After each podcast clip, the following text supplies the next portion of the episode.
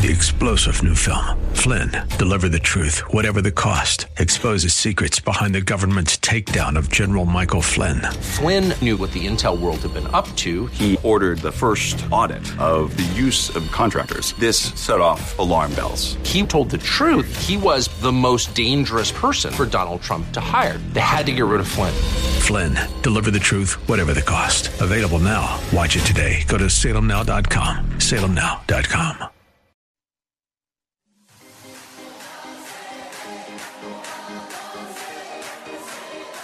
Welcome to Let Us Reason, a Christian Muslim dialogue with host Al Fadi. Let Us Reason is a unique show utilizing theology, apologetics, and evangelism to reach Muslims for Christ by comparing and contrasting Christian and Muslim doctrines. And now, your host, Al Fadi.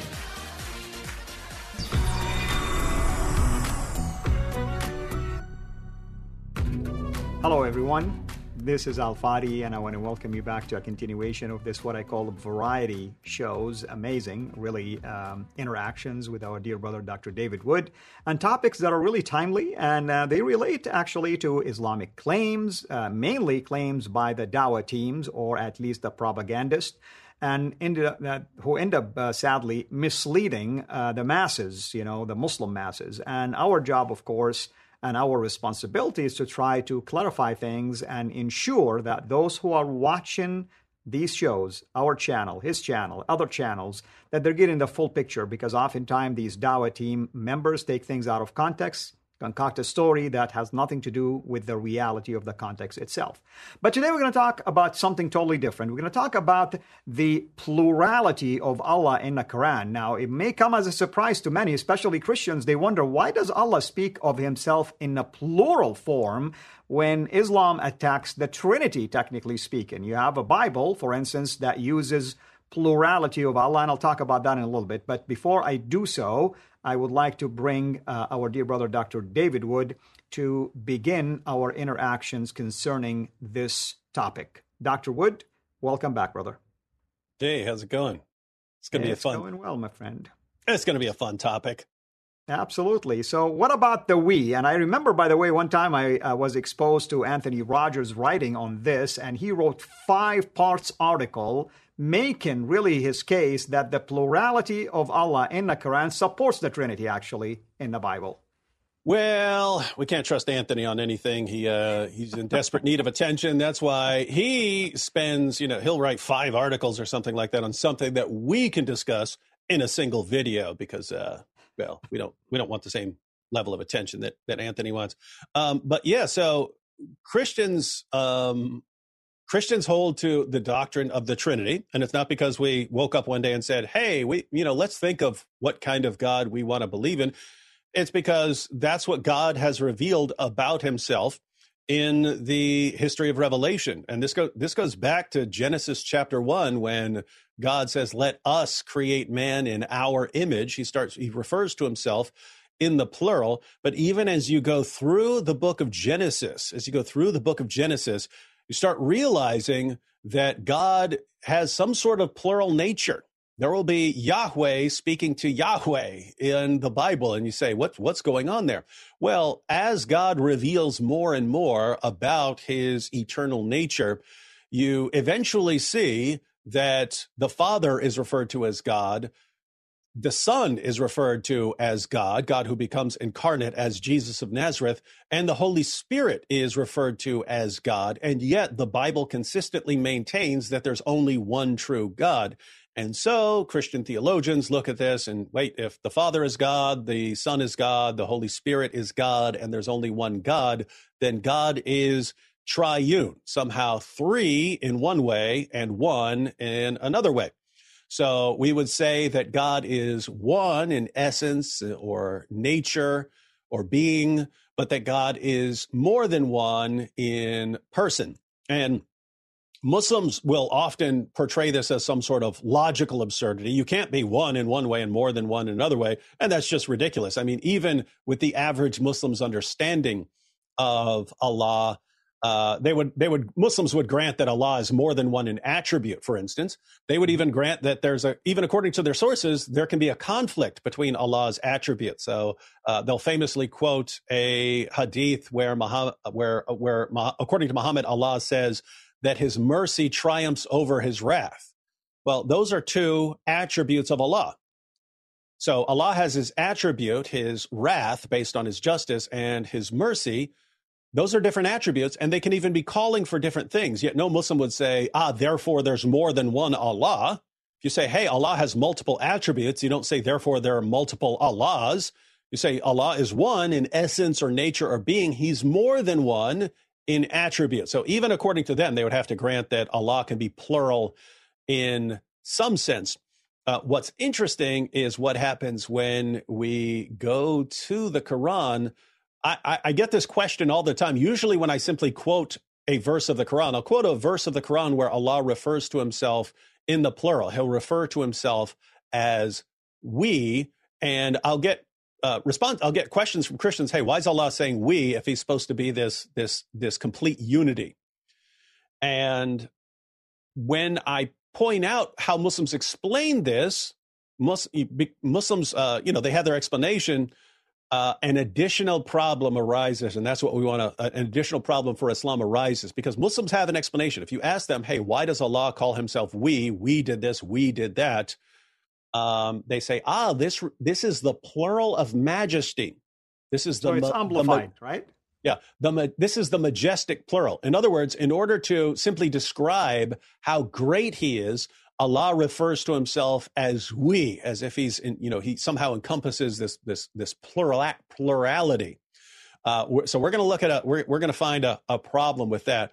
But we wanted to look at a few examples of verses. So let's go ahead and uh, and uh, get the slide up on the screen that has some Quran verses on here. And there are many, many, many, many, many more Quran verses where Allah refers to Himself in the plural. I just picked these because um, I use these verses frequently for other reasons, but we still see that Allah is referring to Himself as we and our. So let's uh, let's go through these. Surah two, verse twenty three.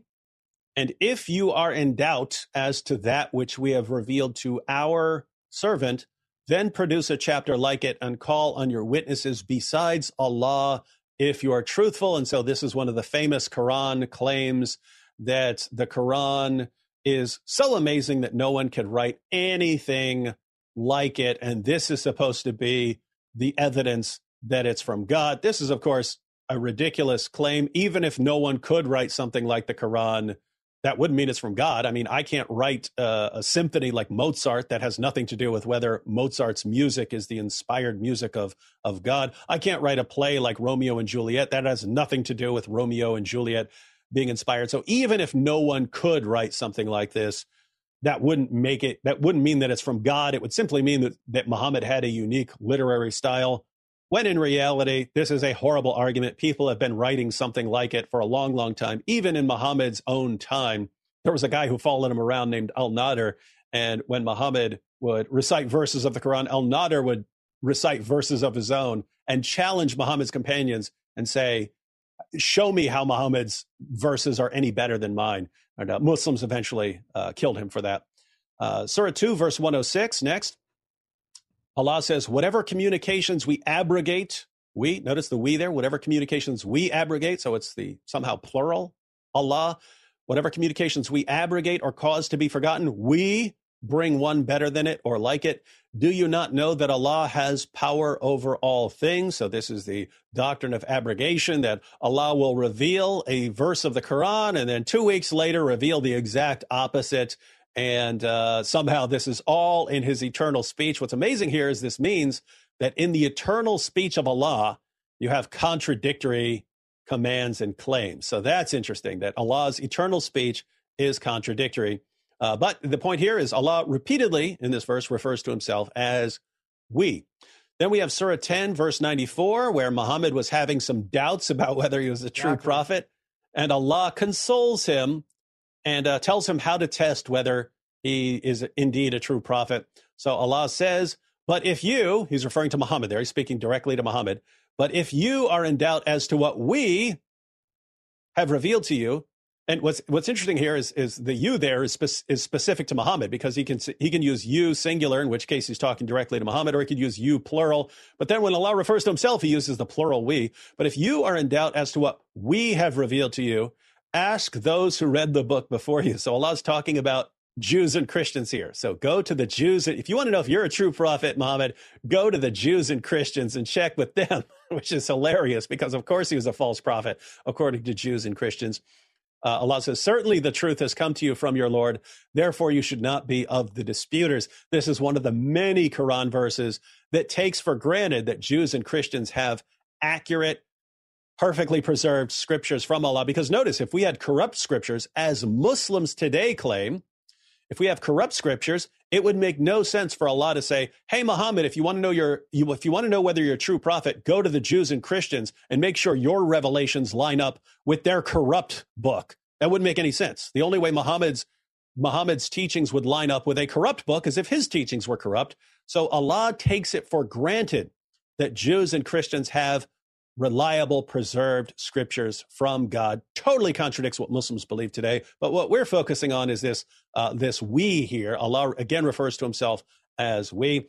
And then Surah 66, verse 12, and Miriam, the daughter of Imran, that's hilarious because this is talking about Mary, the mother of Jesus, but Mary, the daughter of Imran or Amram in Hebrew, was actually Mary, this Miriam, the sister of Moses and Aaron. Allah the all knowing doesn't know that Mary, the mother of Jesus, and Miriam, the sister of Aaron, Moses, Aaron and Moses, were two different people. He doesn't know that. He thinks they're all just this one daughter of, of Imran. So this is a hilarious uh, blunder from Allah here. Uh, but uh, but uh, that's not what we're focusing on. We're focusing on the we and our. And Miriam, the daughter of Imran, who guarded her chastity so we breathed into her of our inspiration, and she accepted the truth of the words of her Lord and his books and his books, and she was of the obedient ones. So we and our Allah says He breathed into their uh, into her. And uh, of course, we also have in the Quran that the Spirit is the one who breathed into Mary. And so notice you have Allah sends the Spirit, the Spirit breathes into Mary, but Allah says we breathed into her our inspiration. So what's that mean? If Allah says He breathed into her, but the Quran also says that it's the Spirit who breathed into her, then the Spirit is somehow Allah, and yet Allah sends the Spirit. This is starting to sound uh, like they require, like they need some sort of doctrine of the Trinity. Thank you for listening. We'll be right back after this message. You're listening to Let Us Reason with Al Fadi. We depend on the generous gifts of our supporters to produce this program. To join us in this work, go to patreon.com and search for CIRA International. That's C I R A International. You can also donate through PayPal. Go to CIRAInternational.com to learn more. Your support will help us continue introducing Muslims to the gospel of Christ. Now, back to Let Us Reason right. Uh, to even make to, even to even make sense of this. Because notice you have you have Allah, you have the Spirit who has the attributes of Allah and who does things as Allah, and you also have the word or speech of of Allah. And even interestingly, according to Muslim sources, the eternal Quran, Allah's eternal speech, can even take on the form of a man, a pale man. And the spirit in the Quran appears to Mary in the form of a man. So, uh, and, and, and they speak. Allah can speak, the spirit can speak and take the form of a man. And uh, the Quran, Allah's speech, his eternal speech, which is co eternal with him and yet somehow distinct from him, also appears as a man and speaks and, and, and intercedes for Muslims. And so you've got these three eternal persons and yet only one Allah. Muslims don't don't see the problem here. So we want to get to the problem, but but did you have any did you have any comments on anything before uh, yeah, before I mean, we point out the I obvious? You, you, mentioned something interesting. I mean, I want to start with the obvious. You know, you have Allah, you have the preserved tablets next to him, and the preserved tablets were manifested in the form of a Quran. That's incarnation. Right there, one concept of the Trinity, technically speaking, okay? What about the claim? And I'm, I'm going to uh, throw a stinker here, okay? What if the we is in reference to Allah, Gabriel, or the spirit, you know, person, and Muhammad? Can any Muslim refute me? Can you show me that this is wrong? The we here is all the three who are responsible for revealing the Quran. Why does it have to be a plural of majesty, technically speaking? David? Yeah, so uh, uh so Allah, e- even if we ignore how you've got Allah, Allah sending the Spirit, the Spirit acts as Allah, and uh, it's interesting because the Spirit is breathed out by Allah. And so why is why is this interesting? Well, if the spirit is breathed out by Allah, that's different from everything that Allah creates. Allah simply speaks to create things and yet the spirit originates from within Allah himself. It's, it's correct. The spirit is the spirit is breathed out. So the spirit is breathed out by Allah and his speech comes from him as well. Everything that's created, he actually just says be and it's and it's created and yet uh, the the spirit and the word of Allah sort of. But I mean, no, notice the parallel. Notice the parallel here, because in Christianity we have the Father, the Son, who is the Word, and the right. Holy Spirit. And Muslims mock and insult this doctrine, and yet they have something that that looks like a bad copy of that. Looks like a bad copy, exactly. Exactly. but Muslims don't. But it, it's similar to their claim that the Quran has been perfectly and miraculously preserved when it obviously hasn't. They're, they're trying to set themselves against Christianity. And so, ah, we've got this perfectly preserved book. No, you don't. But they're trying to, to distinguish themselves from Christianity by saying they have a perfectly preserved book and we don't. They also want to distinguish themselves theologically. Uh, you guys believe in the Trinity. That's weird and silly, but we just have this pure monotheism. We only get this somehow pure non plural monotheism by ignoring what the Quran says or by uh, doing some uh, gymnastics to get away from it. But here's the thing. We want to go ahead and let, let's go ahead and let, let's let's leave out the divine nature of Allah's spirit in the Quran. Let's leave out the divine nature of Allah's speech and just pretend that Allah is supposedly this this sort of absolute unity. Right. Let's go ahead and pretend that for the sake of argument so that we can point out the problem here. When Allah refers to himself as we and our, just as the God of the Bible does in, in Genesis 1, when Allah refers to himself as we and our, using these plural pronouns, we ask our Muslim friends, hey, if Allah is trying to get the point across that he's just this one complete unity, why does he refer to himself with these plural pronouns? Notice, it, it, at the very least, he would be confusing. He would be less confusing if he's this absolute unity, if he just consistently said I and me. Instead, he's using this plural. Why is he using this plural? Knowing that this will lead to confusion, knowing that future generations will look at this and say, if he's, if he's this absolute unity, why is he saying we? Muslims explain this by saying that he's using the plural of majesty. This he he he he's showing how majestic and awesome he is by using plural pronouns. Now, what's the problem for Muslims here? Well, what's the assumption that Muslims and Allah are making here?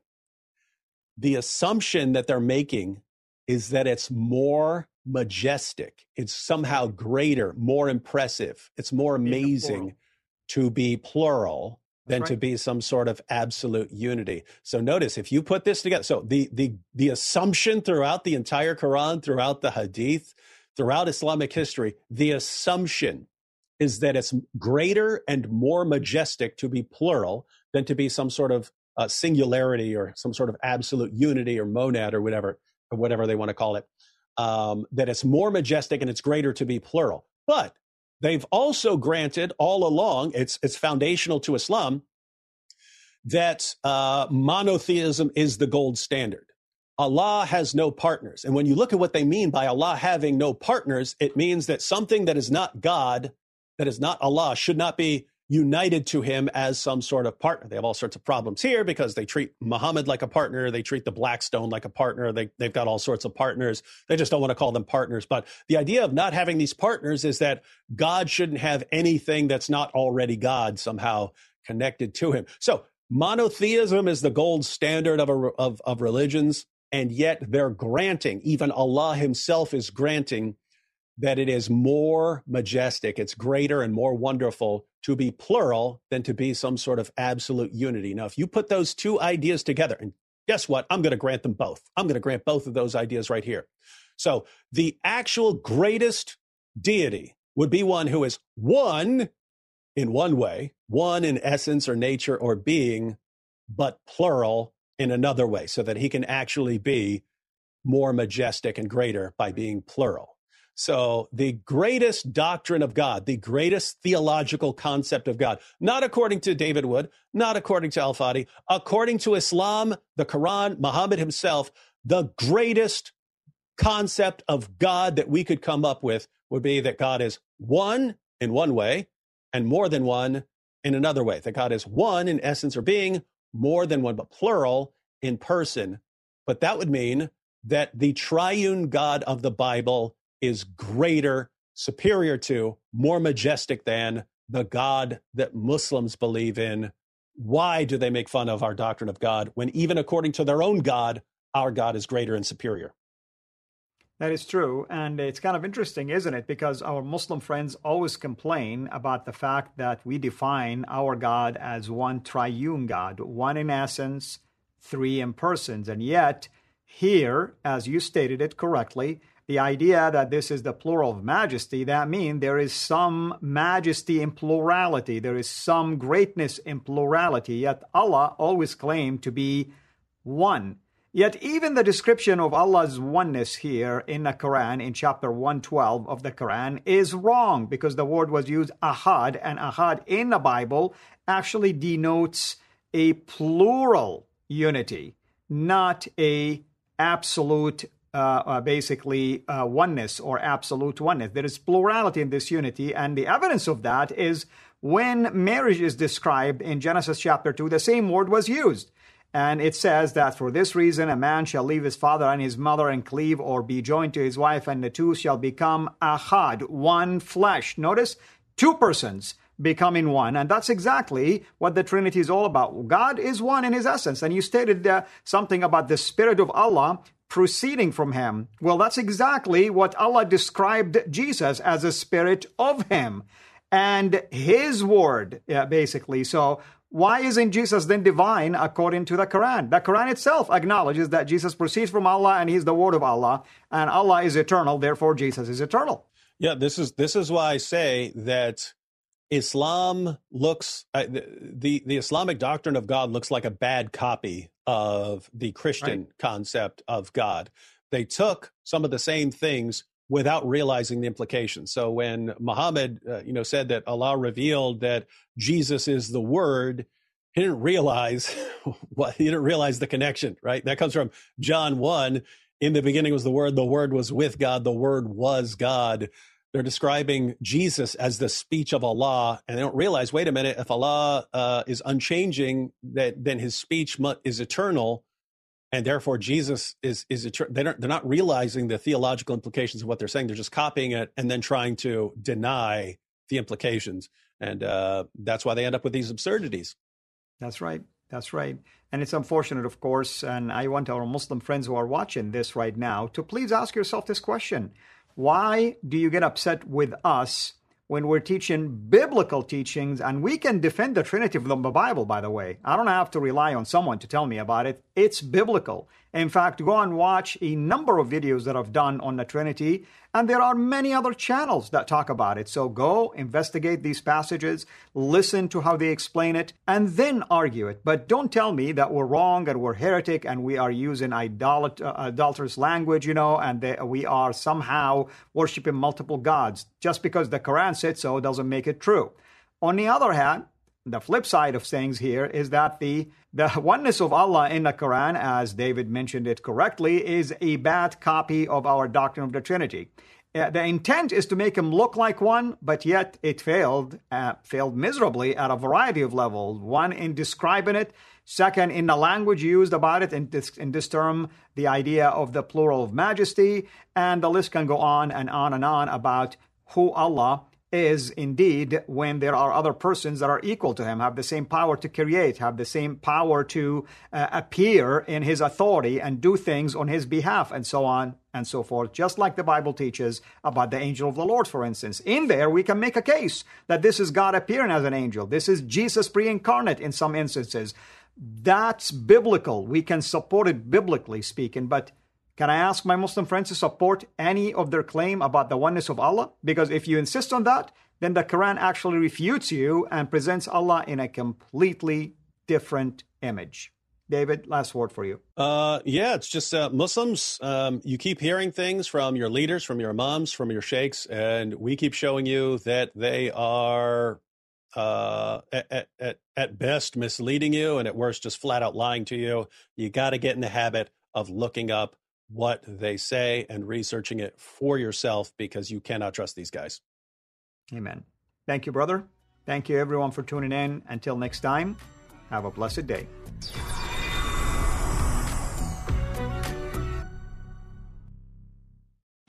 Three star general Michael J. Flynn, head of the Pentagon Intelligence Agency, knew all the government's dirty secrets. He was one of the most respected generals in the military. Flynn knew what the intel world had been up to, he understood its funding. He ordered the first audit of the use of contractors. This set off alarm bells.